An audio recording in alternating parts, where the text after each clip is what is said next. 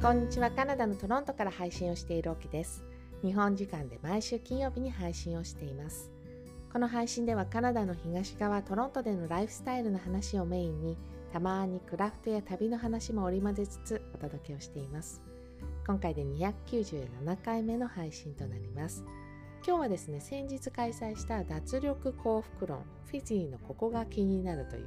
こんなタイトルをつけたイベントについてねお話をしてみたいと思います、えー、まずこのイベントなんですけども、えー、長崎優馬さんという方が書かれたですね漫画南の国フィジーの脱力幸福論っていう本があるんだけど、えー、まあ、この本の感想をシェアするっていうのがメインの目的だったんですね。でこの本書かれた優馬さんフィジーにすごい長年住んでいる方でこの本の中ってフィジーのその生活の中で、まあ、文化とか生活の違いみたいなのありますよね。この中ですごい驚いたことがエピソードにされていてで、まあ、それがまとめてある本。このエピソードの部分でそう漫画で書かれているっていう感じで各そのエピソードの後にその今そのエピソードと関係するその考え方の違いとか生活の違いとかあと文化の違いみたいなところをあの文章で説明してくれたりするので、えー、まあ漫画半分文章半分って感じですかねこういう感じでまとまっている本です。で私この本に出会うまでそのフィジーっていう国に関してですねもう1ミリも知らなかった 1ミリも知らなかったっていうのが正しくてそうだからね先入観みたいなものが、まあ、ほぼほぼなく読んだ本なんですね。でそもそも、まあ、この本に出会ったのが、えー、私あのクラフトをこう人にね教える仕事をしていてそこに来てくれていた参加者の人がいやえらい面白い本に出会ったと こういうふうに教えてくれて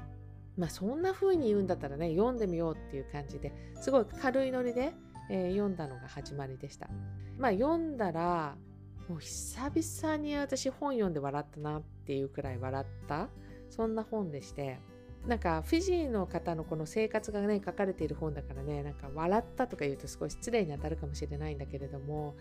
なんだろう。やっぱ国が違ったらその文化とか考え方の違いって違うの当たり前じゃないですか。例えば日本と私がいるカナダでもね当然違うわけで。なんだけどなんかその違い方っていうのがその桁外れに違う。桁外れに違うっていうのが正しいかなと思って。そうなんか自分の頭の中で想像できないレベルなんだよね。あとはそう私はこの本を読んで初めて知ったんですけどフィジーってその幸福度が高い国っていう風に言われてるみたいなんですね。なんかねこの本を読むとそのことがすごいすっと腑に落ちるっていうか、まあ、そんな風な気持ちにさせられる本でもあるかなと思ってます。ね、思わずなんか本のことがっつり話しちゃったんだけど今日の本題はねあのイベントのことね。イベントのことなんですけど。でこのイベントってこの本の著者、えー、ゆうまさん。私ゆうまさんっていうふうに呼ばせていただいてるんですけれども彼が主催をしていた、えー、ちょっと犬がいっぱい泣いてますかね。ギブの学校。これあの2022年の末くらいに行われていたものでその後今現在進行形の、まあ、変化の学校というのがあってこの学校のメンバーが主にこう参加をしてくれてました。で実はゆうまさんもねこのイベントに参加をしてくれて、まあ、そんな感じで和気あいあいとイベント開催をさせてもらいました、えー、皆さんにこう印象に残ったページっていうのを選んでもらって、まあ、どうしてそのページが気になったのかとか具体的にどの部分がすごい魅力的だったのかとかねこんなことをこう交えながらお話聞いたんですけれども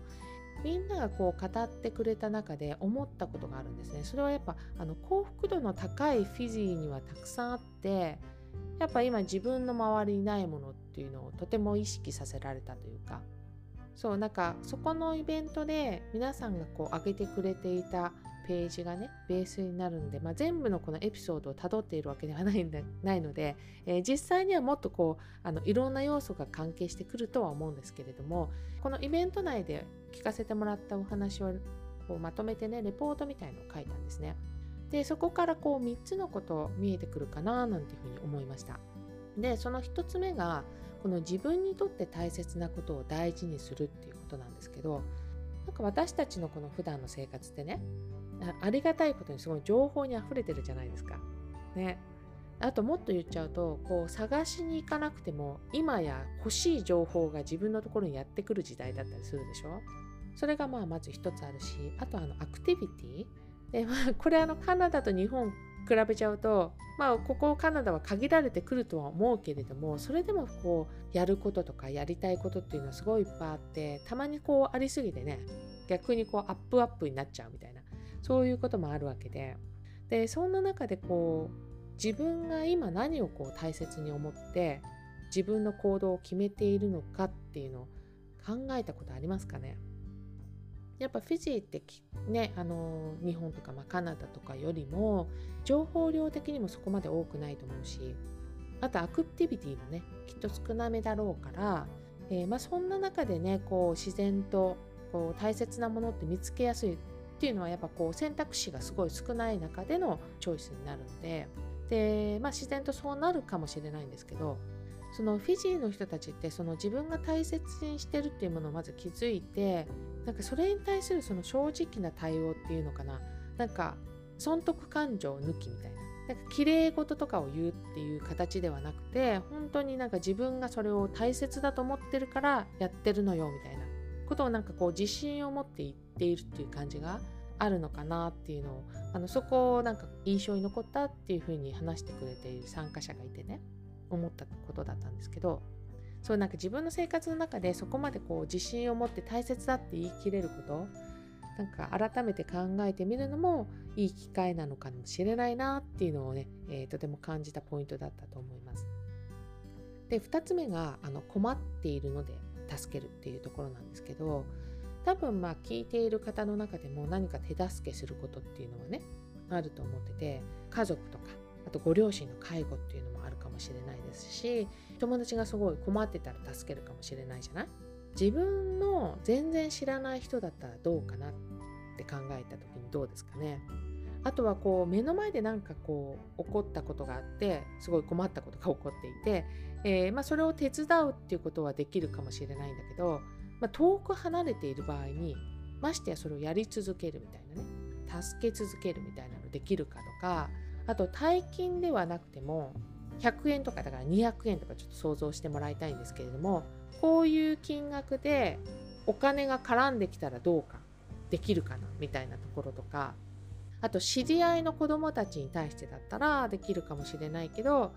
全然知らない子どもたちだったらどうでしょうかみたいな。どこまで介入できるかなみたいな。もちろんなんか国によってその安全面みたいなところってあるじゃないですか。だから一概に言えないと思うんだけれどもその意識の在り方みたいなとこを考えた時に本当に自分でそれ手伝いたいって思えるかなみたいなことを考えちゃったんだよね。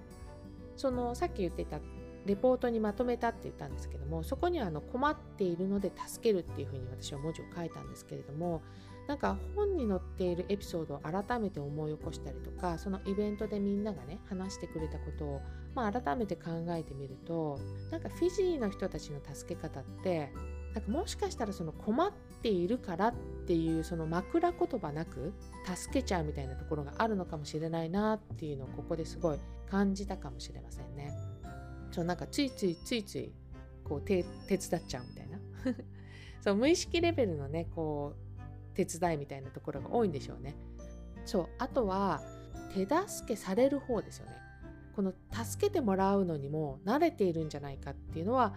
あるんだと思います。で実はそのイベントの中で言っていたのがそういうのを